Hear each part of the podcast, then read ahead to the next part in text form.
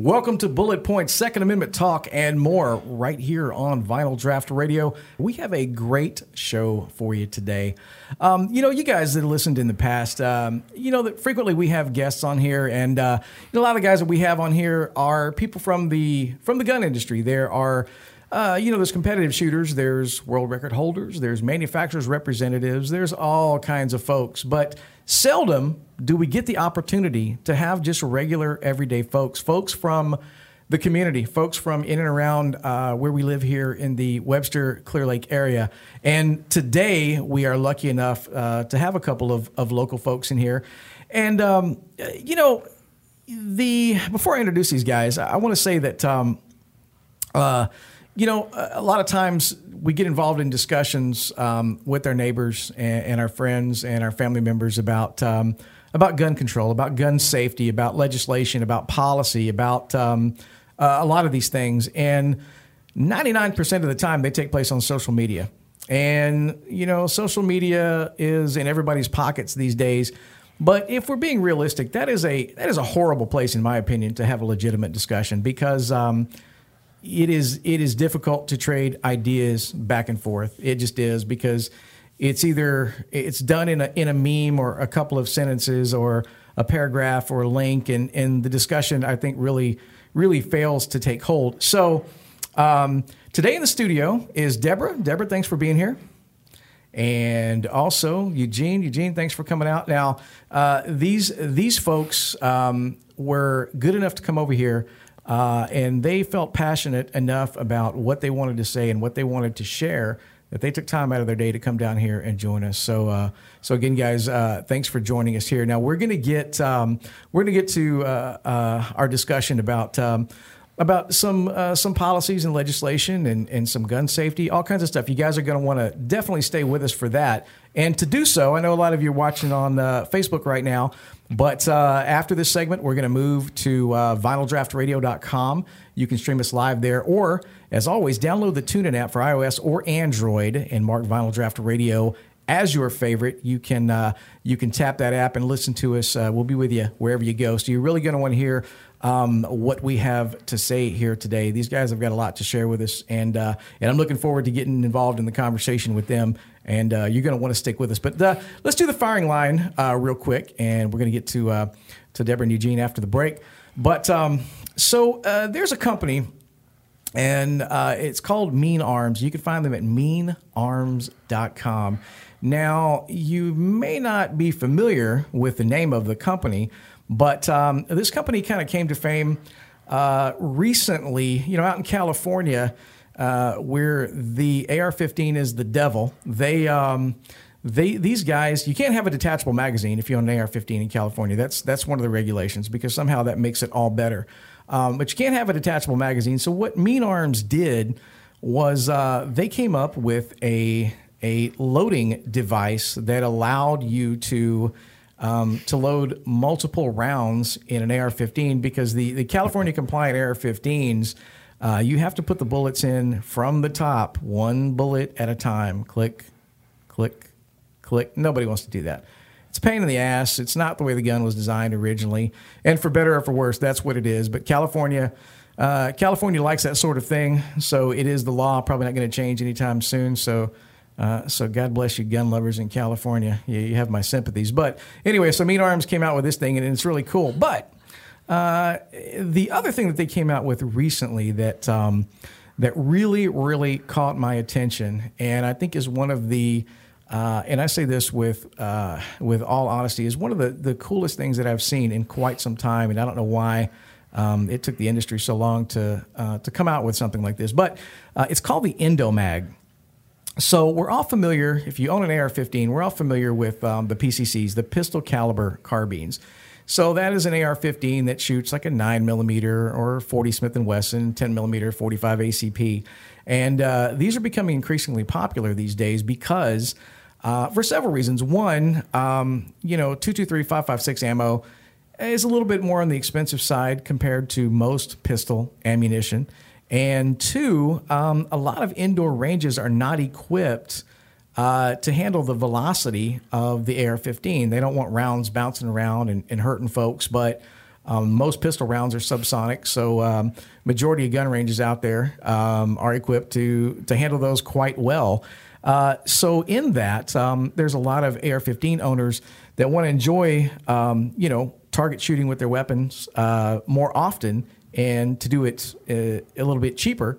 So uh, the pistol caliber carbine, specifically the 9 millimeter, the AR9 as it's known, has become very, very popular as of late. So what Mean Arms did was with the Endomag, um, they allow you to take your, your standard PMAG, your Magpul PMAG, your polymer mag, Gen 2 or Gen 3. You can take the guts out of it, you take the, uh, the floor plate out of it, the spring, and the follower, and you insert the Endomag in there, and it converts it to 9 millimeter. So, why is that a big deal? Well, if you think about it, uh, if you wanted to do a 9 millimeter carbine right now, or a 9 millimeter AR pistol, you would have to buy the entire AR gun. You'd have to buy the whole gun. You couldn't just buy the lower, you'd have to have the upper too. And if you bought just the upper, it's not compatible with your standard AR 15 mag, or I'm sorry, your standard AR 15 lower.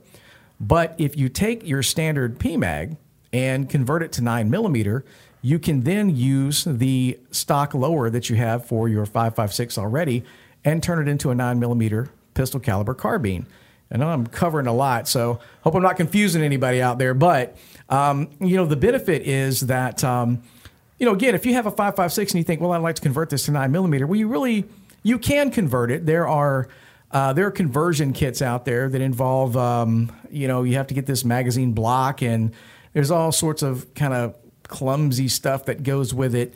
And if we're being honest, most of them do not work very well. They're not very reliable. Um, they're just um, they're just cumbersome, uh, and and and folks don't like to use it, and it's difficult to. Uh, to undo that process, you know, it's tedious if you convert it, put the block in there, and know, then you got to go buy a Glock magazine or a Colt magazine or you know whatever the conversion kit uses. So you sort of have all this labor and have all this expense, and then if you want to go back to five five six, you have to undo all that.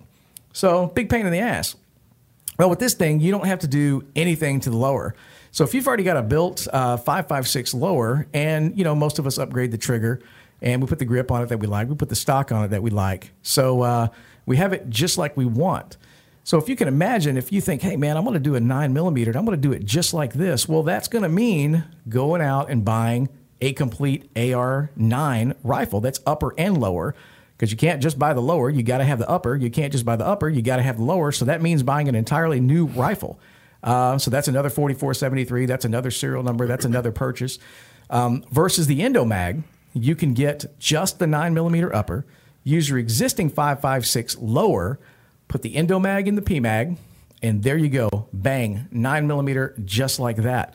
9 millimeter is a lot cheaper to shoot. Um, uh, you know, recoil on the 5.56 is, is little or nothing. 9 millimeters, little or nothing. So um, uh, it, it's very, very useful uh, financially. So the cost on the Endomag itself um, is about 25 bucks, $24.95, I think is what the MSRP on it is.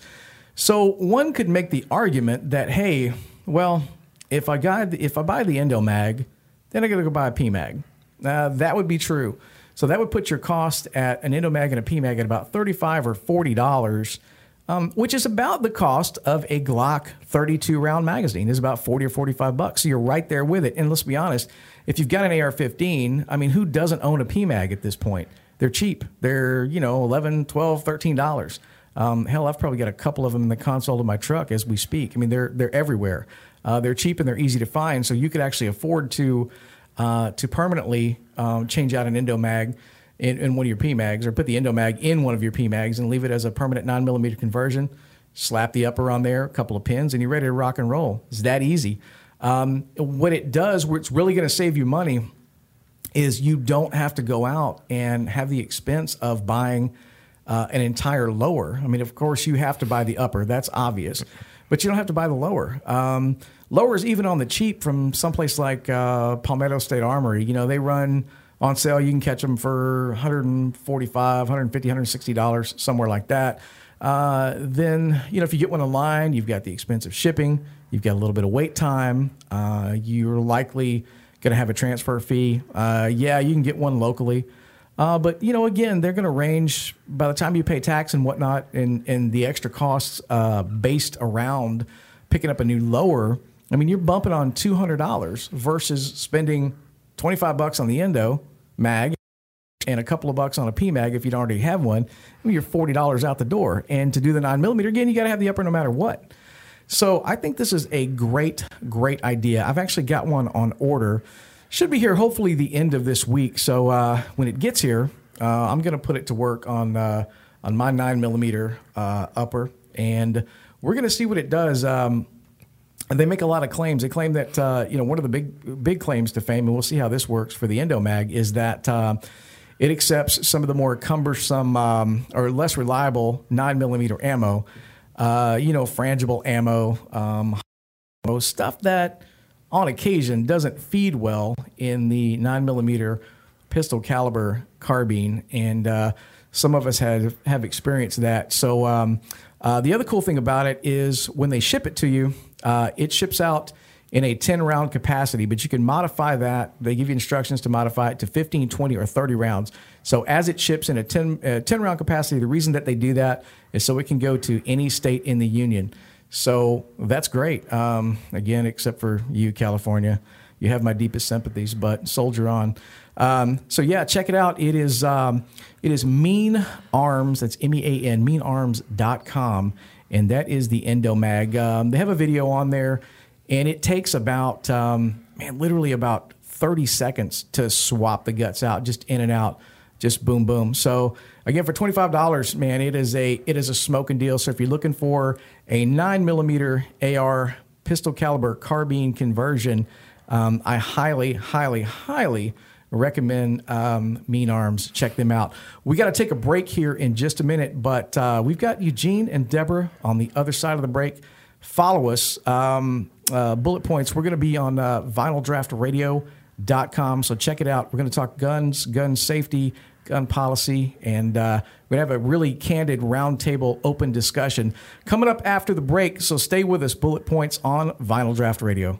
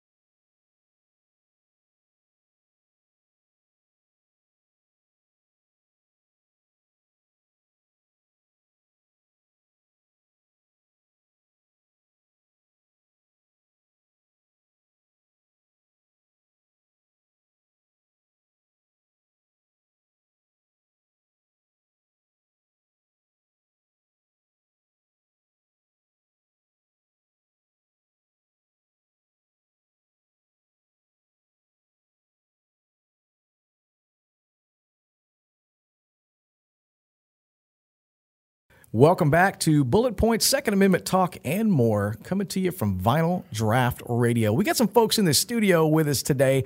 It's kind of explaining it um, uh, before the break. Uh, I've got. Um, I've got Deborah with us now. Deborah is um, she's from the Pearland area, and Deborah is a grandmother. And Deborah decided to uh, to come to the studio today because she has some some concerns, as we all do, about school safety and about gun policy and about other things going on. Um, you know, just as a as a social measure. So she was good enough to come down here and join us. Also, Eugene, thanks for being with us. Eugene um, has one daughter. He's from Pearland as well. Um, he has one daughter that's actually in uh, in Alvin ISD. Eugene, is that right? That's correct. Okay, so Alvin ISD and uh, two two grandchildren in Deborah for you. Yes. Okay, so um, you know, we get a lot of, you see a lot of talk on social media. I'll go back to that for a second. You see a lot of discussion on social media about guns, gun policy. We ought to do this, we ought to do this, we ought to do that. But it's never really beyond the, just the statement. You know, you can't really get down to it. Well, when you start really digging into it and getting into it and finding out, okay, what does that actually mean? When you say, I want to do this, okay, how are you going to do it? How are you going to do it? How's it going to work? Because you know, a lot of times these these things sound like great ideas, and I've talked about this on this show. I've talked about it on Adam's show. I mean, you know, I, have echoed it quite a bit, and and I do that because um, I think that you know these things. People get very passionate about this. They get very emotional about this because when your children's safety is at risk. I mean, you you you put your children, you take your children to school, we drop them off, and um, we expect that they're going to be taken care of. We expect that they're going to be safe, that they're not going to come to harm. We don't want that. You know, we watch after our children, you know, as responsible parents, as responsible grandparents, as brothers, as sisters, family members. You know, we watch out for our family, we watch out for our neighbors. That's what we want. Um, and then when something happens, you know, a, a school uh, is breached by someone uh, with the intent of doing harm for whatever reason, and that's a that's a bad that's a horrible thing. That's a horrible thing for and it's difficult for people to compartmentalize. So i appreciate you guys coming over. And today you know what we want to do today just to let you guys know listening is this is going to be a very informal discussion. Um, and i talked to i talked to, to both of these folks before they they came in and sat down with us. But um, uh, we didn't um, we didn't put every any any specific subject matter on the table I think uh, you know I want them to to share their opinions as they as they see fit. We're gonna we're gonna talk about some some possible solutions, some possible things going on. Um, and I want to kick it off uh, back to the social media thing. You know, somebody uh, approached me on social media. I'm not going to say his name, although he was very forthcoming about his situation. But the question posed was Should someone that has a felony on their record that is a nonviolent felony offense, should that individual's gun rights be restored after a certain period of time? And I'd never really thought about it. And I got to thinking, well, I don't know, should it? Um, this particular individual, um, I think, I want to say he's in his 40s now. Um, his felony was when he was um, he was in his early 20s, and it was uh, it was possession of marijuana. And I don't know all the details. And again, uh, he was very candid about his situation. He was not not shy about it at all. He said, "Yes, I was young. Yes, I made a mistake, and you know, here we are. You know, I'm married now. I'm working. I haven't been in any trouble, and it was just a weed thing."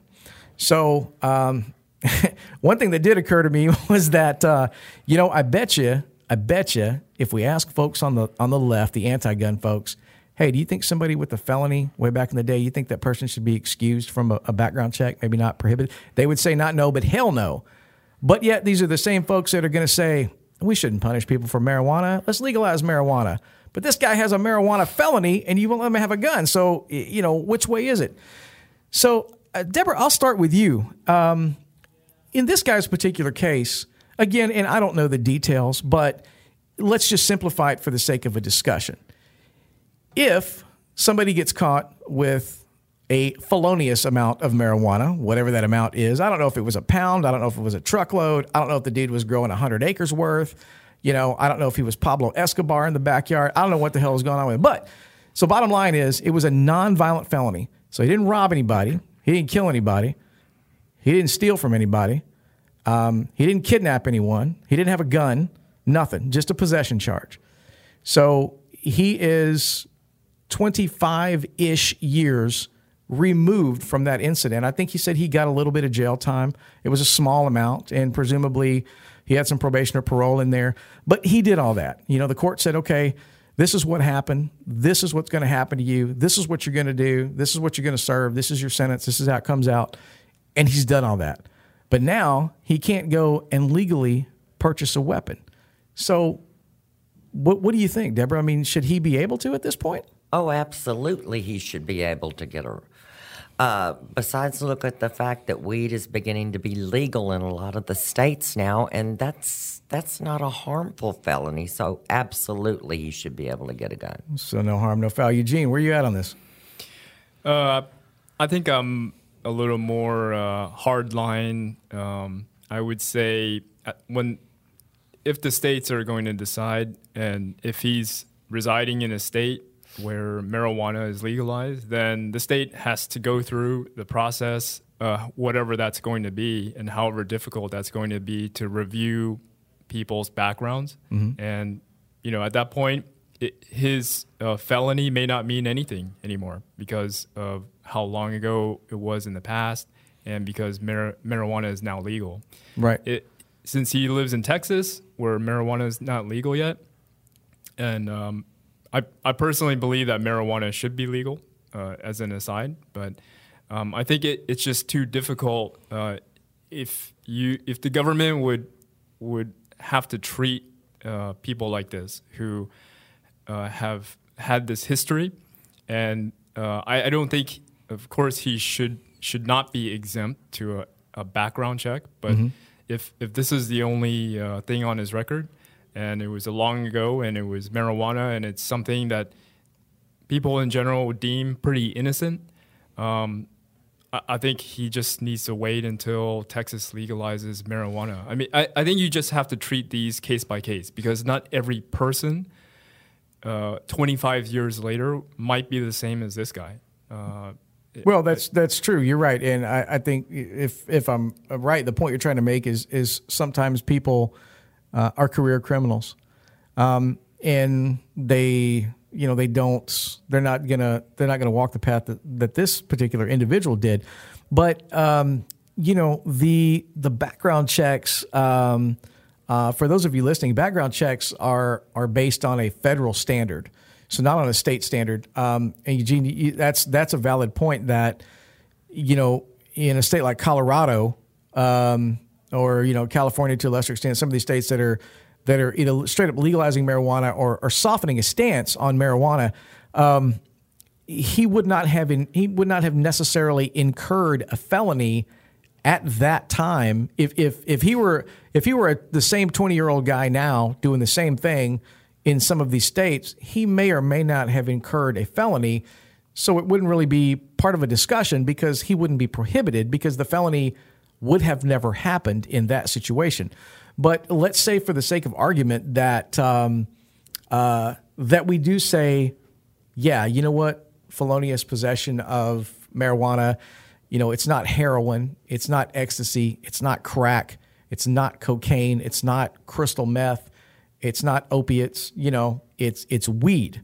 And if we say, okay, well, not that big a deal. All right, this dude doesn't deserve to be punished uh, for the rest of his life because of that. Um, do you think that? Do either one of you think that that would necessarily open a door for other people to say, well, you know what? Uh, I didn't have weed, but I just wrote a hot check. Um, I didn't have weed, but I used someone else's credit card to buy some stuff. Um, I didn't have weed, but I, I, I, stole a little bit from my employer. I didn't hurt anybody, I didn't kill anybody, I didn't rob anybody. I just I, I, I stole a car. I was in a car with my friends. We were joyriding. He stole the car. I didn't. I just happened to be with him, and I got popped for, you know, uh, uh, unlawful use of a motor vehicle. Yeah, that's a felony. So I got in trouble for that. Yeah, I wasn't actually stalking my girlfriend. I was just trying to call her. She didn't want to talk to me, but uh, but I got in trouble for that um, you know, I wasn't really looking through somebody's window, but they thought I was, and, and here I am. So at what point, you know, do you just say, okay, well, you know, all you other guys, you you can't get a gun, but weed guy, you get a free pass. So, I mean, do you think that? I mean, it, it would obviously open up a, a discussion for other people to say, well, you know, if you do it for him, you got to do it for me too, because all I did was this. So, how difficult would it be to to parse that out? Now, I understand, and I think that's exactly why um, the law is what it is, because the law, um, most laws, or the intent of laws as they're written, are not to be not to have uh, ambiguity. They're they're they're written to be definitive. They're written to be black and white. To say, if this, then that. Can do this, but you can't do that. If you do this, this is going to happen. And, and so they just draw the line at felony. So any felonious behavior, any felonious conviction, that's it. It doesn't matter if it was weed or if it was mass murder. A felony is a felony. They just sort of group everybody all into one. And I don't disagree that I think that that it's unfair. Um, you know, from just a, a personal perspective, I think it's unfair. But so if we were to do that, if we were all lawmakers, if if we were we were the ones doing it, um, if we all had our pens and our papers and our magic wands, and we're doing it right now, you know, how would you go about that? I mean, Eugene, you said um, you said sort of a case by case basis. You think, uh, you know, just state to state? Yeah, I think. I mean, I think that's the only way it's going to happen. Uh, so um, let's say um, marijuana is legalized in Texas. And if we're just addressing uh, this gentleman's case uh, and similar cases where he has a felony due to possession, um, then I think he has the right to have the state government, uh, you know, uh, evaluate his case, uh, and he should go to some review board and, and look at it. And the next person who was uh, stealing from their their workplace or had a felony conviction for, for something else, but it was nonviolent or or something that you might consider quote unquote non-serious, mm-hmm. and maybe it happened long long ago enough in the past. That person should also, you know, if they want to enjoy some particular liberty that the law prohibits them from, they should go to a review board, and um, that's why I say it, it it should be handled or it can only be handled case by case because as you've explained well uh, the law is a blanket law uh, it doesn't uh, discriminate or disseminate uh, exceptions um, so unfortunately that's the, the reality and uh, you know I sympathize with the guy sure um, but you know mm-hmm. until until the states or the federal government will allow people to make claims right. and to prove that uh, they are not the same person. So, uh, so I'm, I'm sorry to interrupt you, but it, so uh, what I'm what I'm hearing you say is so in the same vein that we may have a parole board if a prisoner is up for parole, um, that individual goes before a parole board and makes their case. Hey, I've been a good guy. I've been a model prisoner uh, this is what I did. The victims a lot of times get to make statements. They have you know representatives from here or there, sort of all appealing their their case. I mean, um, yeah, I, I can't say that uh, that I disagree with that as a generalization. I, I think you're right. I think that uh, you know for some of these folks there is uh, there should be an opportunity, you know, based on their uh, based on their status in the community, based on their their history. Um, maybe they need uh, you know, a little bit more, uh, you know, they, they need a, a bigger critique on what they do. But, um, you know, that there'd be a lot of, a lot of state bureaucracy. I think, uh, yeah. uh, you know, these things, when you ask the government to help you out uh, by setting up somebody to, to look over what's going on, that in general never works out. That balloons into this big, this big monstrous thing that, uh, you know, that, that gets all crazy. But uh, yeah, I, I, agree with both of you. I think uh, Deborah, you you know you, you, said it the easiest. Yeah, absolutely, he should, and I agree 100. percent And Eugene, I think that um, uh, you know the a review board would would be mandatory because again, it, it is a black and white thing. It is not something that that we can that we can arbitrarily uh, do. There's no ambiguity in it. Uh, it either it, you either are a felon or you or not uh, a felon. Um, but certainly, uh, a case by case basis, I think, would be the only way uh, to solve this. Uh, we've got to take a break in just a couple of seconds, but uh, Deborah and Eugene in here Uh, we're talking community stuff. We we really got into a good discussion there, man. I meant to meant to pick up on a couple of other things, but we still got time left. So coming up on the other side of the break, I'm gonna talk to you guys about um, about school safety, about school shootings, and, and what we ought to do because I know you both have uh, family in in schools, so we need to we need to bring that up because that's important. So uh, you guys stay with us. Bullet Point Second Amendment talking more right here on Vinyl Draught Radio.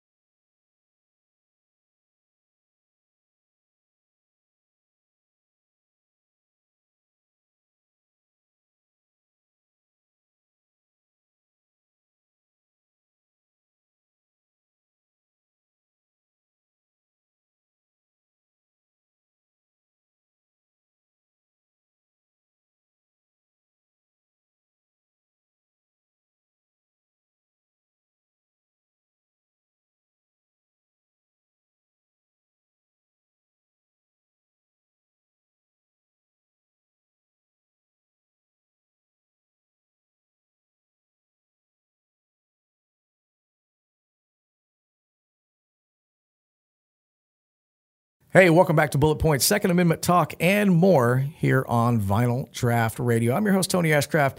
Deborah and Eugene in the studio with us today. We're talking. Uh, we're talking guns. We're talking gun policy. We're we're gonna we're gonna talk school safety. Um, that's what we're what we're coming up on now. We just wrapped up this deal, and and you guys, um, when you get around to social media, you know, bullet points on Vinyl Draught Radio uh, is our Facebook page. I would like to hear what you guys think about the. Uh, about what we talked about in the last segment about um, you know should someone that has committed a nonviolent felony um, after X amount of years should their gun rights be restored and to what degree? I mean, should they just be able to purchase or should they be able to apply for concealed carry? Uh, there's a lot of things that go on. Should they be able to be a peace officer if they want to? Should they be able to? I, you know, there's all kinds of things that that felonious behavior prevents you from doing either through licensing or law. Uh, there's a lot of that out there involved. So, um, so I'd like to to hear uh, a little bit more about what you guys think. You certainly know uh, what we think, and, and we think in this particular gentleman's uh, case that the answer would be I would have no problem with it. And I don't think Eugene, you know, or Deborah, I guess with few exceptions, you'd have to really look into his background and see, you know, what the deal is to make the absolute decision. But as a generality, I think we're fine with it. Um, so let's talk about uh, let's talk about school safety. Um, and this has been a golly, this has just been going on. Uh, we had two two big hits this year. You know, our neighbors in Santa Fe uh, to the south uh, recently, and uh, you know Parkland, Florida, earlier in the year.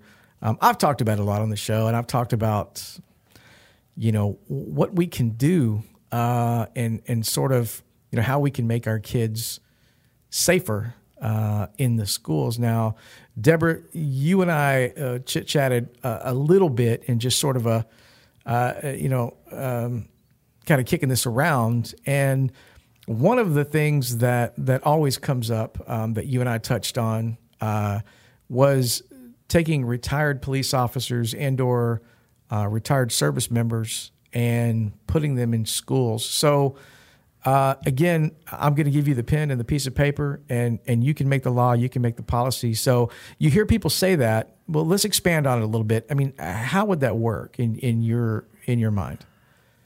Well, right now, I know that the Pearland School, School District has a hired security guard not not carrying a gun on them. They have all the uh, other access doors open to the school besides the main door. So it would do no good to put ex-military or ex uh, peace officers in there unless they lock all the doors and make everyone come through one entry. And you and I were talking beforehand. Yes, I think I personally think it would be a great idea, but they need to go through special training also because of all the young children in the school. And like you said, Tony, they would be a lot of noise and just not out in the open field. But I agree with that. We're I feel like we're killing two birds with one stone. We're getting the school a little bit protected because it might cause someone not to want to come shoot up the school if they knew there was someone standing right there that would shoot back at them immediately. Yeah, that, that's true. And and I'll say, just as devil's advocate for a second, that um, uh, there have been a few cases that um, didn't really make the news because it doesn't fall into the emotional narrative that the news likes to go wall to wall with. But um, uh, I think it was in Indiana, there was a school resource officer that uh, shot back and, and prevented a a school shooting. And you know when that happens, that doesn't really get good attention because it's not a big story. You know, it's not and big. it should get no, attention. it, it should absolutely it should absolutely get it. Eugene, you know, where do you fall on uh, ex-military, ex-police with some training involved being in the schools? What do you think about that? You think that's a good thing? Uh, I think in general uh, or in theory, it's a good idea. Uh, I think to execute that uh, is pretty difficult. Um, why I say that? Because actually, it's already the case now. Uh, you, you in cer- certain uh, ISD police departments, you already have retired uh, police officers serving. Uh, they might be former military. I'm, I'm not sure if they would only be former military. Mm-hmm. I think they have to be have to have prior law enforcement experience. You already have this case. Um, I've spoken to friends who are law, in law enforcement and who are familiar um, with how the school police departments work. And uh, honestly, the opinion seems to be that when you have retired officers, uh, they just cannot perform the way that they should because of, of age. And it's, uh, I, I, think it's an unmeasured uh, variable. So I, it's not to say that just having a person there who has some experience with uh, law enforcement and with active shooter scenarios is not going to stop uh, an active shooter or is not going to reduce the, the amount of casualties. But um, it, it, it, you know, maybe it's going to be one of those many little things that you have to stack on top of each other mm-hmm. to to get uh, less death, less casualty, um, maybe even just less occurrence. Um, but Eugene, are they authorized to carry a gun on the campuses, though? What I'm referring to are the actual ISD police departments. So, so they, they, are can. they are uh, police departments, um, mm-hmm. I think, by law, and they right. are armed. And okay, as good. I understand it, um, many are former officers that served in their local police departments, so they mm-hmm. have had the training uh, for for what it's worth. Um, and yeah, I think Eugene probably one of the examples that you're mentioning is uh, is HISD. Um, they have their own police department, and they are their own entity, and their jurisdiction is school campuses. So, um, if there were two 18 year old students that got in a fist fight at school, HASD police would come, like Pearland Police or Webster Police or you know whatever jurisdiction we're in, mm-hmm. and they would, you know, they would handle uh, an event like that. Now, Pearland does not have um, uh, a a Pearland Police Department. I believe they use school resource officers that are um, they are Pearland police officers, but they are assigned to the school now. Uh, it's my understanding that they do not have an officer in every school, but they have officers from school to school to school. So yes, but they're going to. They had them, of course, as soon as Santa Fe happened. They started mm-hmm. having an officer. Yeah, and I think that needs to be the case. And, and, they're supposed to do it through through the end of next uh, 2019 school year. They should do it through the end of forever. I Yes, mean, every I school agree. district. Because I, I, you know, Eugene, I, I agree with you 100. percent I, I don't think that you can just flop people in there, you know, for the sake of a label and say, okay, well, you were in the army, or you in the Marines, or you were in the Air Force, whatever. Go in there. Here's a gun. Don't let anybody get shot. No, probably not a good idea. Retired police officer, because, uh, you know, Deborah, what you were talking about that, that we touched on earlier was that. Um, defending a school from an active shooter and and you know when Deborah and I were talking um, I said you know if, if you can imagine any any of us uh, any of us here in the studio or or any of you listening out there if you can imagine you are that person in that school with an active shooter and you have a gun on your hip there's kids screaming i mean kids are going to go nuts when this stuff starts to happen can you imagine the level of panic on a child's face what they're thinking about it it it, it i mean it's hurtful to even think about the level of anxiety that they have to feel and the level of panic that they have to have and then you've got teachers the teachers aren't necessarily trained, uh, you know, which is something we're going to get to in just a second. But, but we, you know, with all this stuff going on and, and people running around, I mean, that's got to be crazy. So, so there does indeed need to be uh, specific training for active shooters and specifically for schools because police officers most of the time that they have to use their weapon, it's going to be outside. You know, it's going to be approaching a vehicle or, you know, clearing a building that's a, a burglary or it's going to be a home invasion type thing or domestic violence. That's where most of these shootings are going to occur. So it's outside, it's in an open environment most of the time, and it's one on one. Now, I'm not trying to take away anything from our police officers and our military because these guys are the best among us. And, uh, and and I have absolute respect for that. But what I will say is that um, J.J. Watt is a great football player. I wouldn't put an Astros uniform on him and expect him to perform. He's going to need a little bit of training. True. So I mean, it, it's it's just that. But Eugene, that's a that's that's a good point. That's a very valid point. That that yeah, we need it, and it is. I think I, I would agree with you further that it is. It should be a part of a larger solution. I think so many times people go, well, only if we had metal detectors. Well, if there was only one way in. Well, if we had a school resource officer. Well, if teachers carried. You know, all those are are good ideas, but I think just one of those ideas is uh, is not the solution. I think the other thing that people uh, don't understand, and and this is just from me, that um, I think it's going to be. I think you can you can mitigate the occurrence of of school shootings. I think it's going to be almost impossible to stop. And I say that because I think that with the uh, with the news coverage that we get, I mean, you think about, good lord, how long was Parkland, Florida, uh, Florida, um, on the news, twenty four hours a day, for a long, long, long time. There were marches, there were protests, there were kids going to Washington, there were, you know, there were parents. There was this David Hogg knucklehead dude that was going all over the place, running his mouth about, you know, take away all the guns and all this other kind of crap, stuff that had nothing to do with the actions of one individual. But there was just this, just this on and on and on and on thing. And I think that when that happens, and then the news wants to take this this further personal angle about the the shooter, they sort of not turn the shooter into the victim, but the focus becomes the criminal. The focus becomes the actor.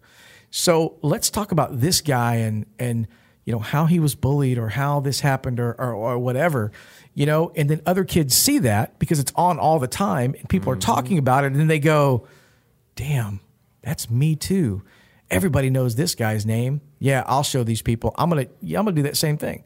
So I, I promise you, I promise you that somebody right now, as we're speaking, is thinking about doing it. Now, I don't know that they're going to act on it or not, but I guarantee you there's some kid out there somewhere that's sort of contemplating, you know, and granted it's it's summer, school's not in right now, so but uh but I mean there there there's there's some people out there that are that have that have bad intentions.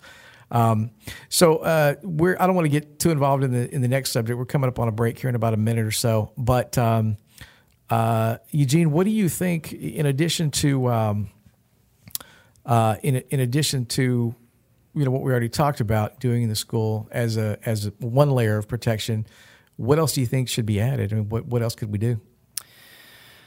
Well, um, I think you both have echoed each other on one point, which is training, mm-hmm. uh, which I think uh, is the most important factor. Uh, it's more important than who is armed uh, or adding more armed people. Um, I think training is the most important part. I think it's very difficult because it involves money.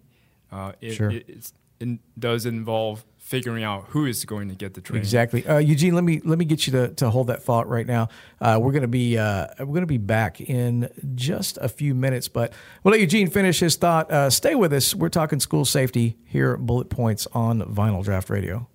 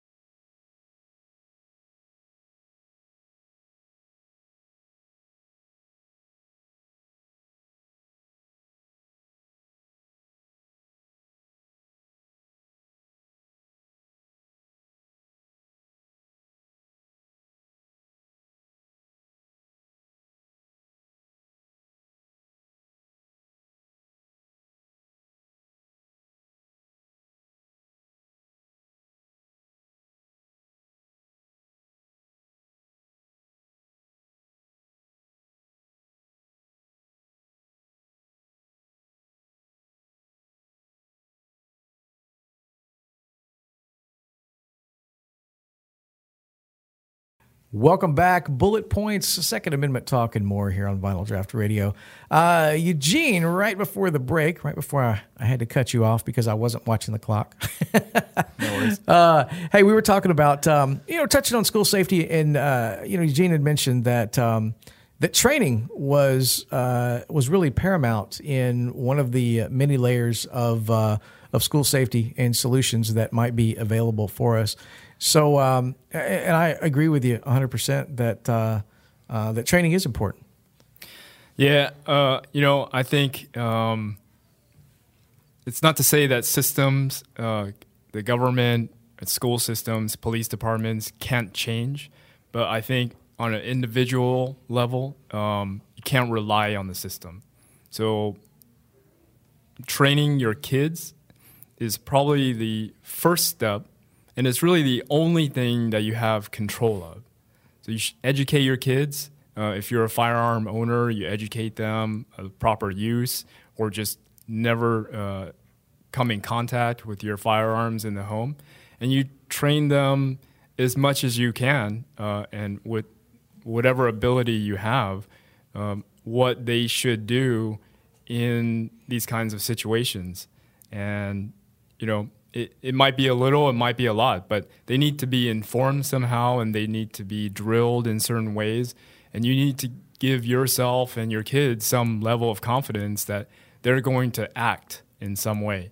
Um, because when it comes down to it, in an active shooter situation, uh, you you can hope that the teachers are going to to do something to protect your kids. You're going to hope that the other kids are doing something, or that the whoever the other adults are that are there are going to do something to protect your kids. But the only one that you can be sure of is that's going to do something is your own kid.